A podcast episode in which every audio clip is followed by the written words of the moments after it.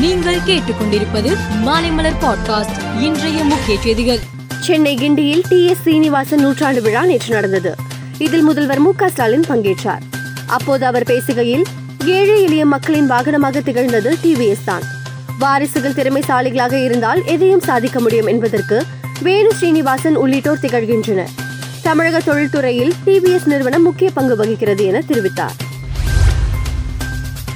எல்லை தாண்டி சென்று மீன்பிடிப்பதாக தமிழக மீனவர்களை இலங்கை கடற்படை கைது செய்யும் சம்பவங்கள் தொடர்ந்து அரங்கேறி வருகின்றன. இந்நிலையில் நெடுந்தீவு கடற்பரப்பில் மீன்பிடித்துக் கொண்டிருந்த பதினான்கு ராமேஸ்வர மீனவர்களை எல்லை தாண்டி மீன்பிடிப்பதாக இலங்கை கடற்படை கைது செய்தது. மேலும் மீனவர்களின் இரண்டு விசைப்படகுகளையும் பறிமுதல் செய்தது. இந்தியாவில் இன்று பகுதி நேர சந்திர கிரகணம் ஏற்பட்டது.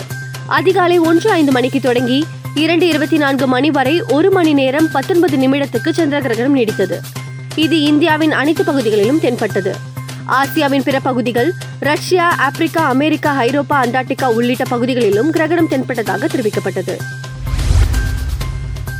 காங்கிரஸ் தலைவர் ராகுல் காந்தி சத்தீஸ்கர் மாநிலத்தில் தேர்தல் பரப்புரையில் ஈடுபட்டார்.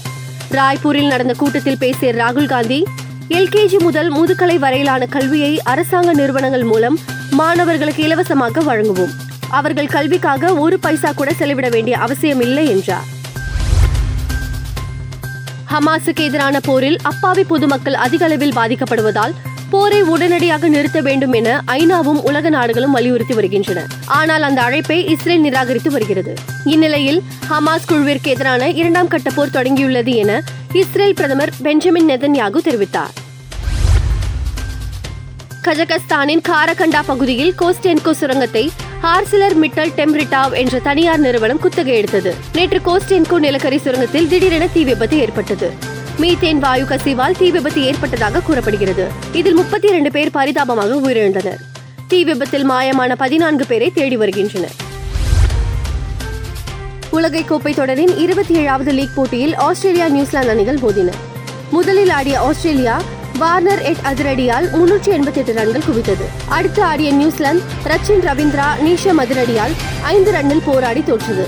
மற்றொரு ஆட்டத்தில் வங்காளதேசத்தை நெதர்லாந்து எண்பத்தி ஏழு ரன் வித்தியாசத்தில் வீழ்த்தி அபார வெற்றி பெற்றது. மேலும் செய்திகளுக்கு மாலை மலர் பாட்காஸ்டை பாருங்கள்.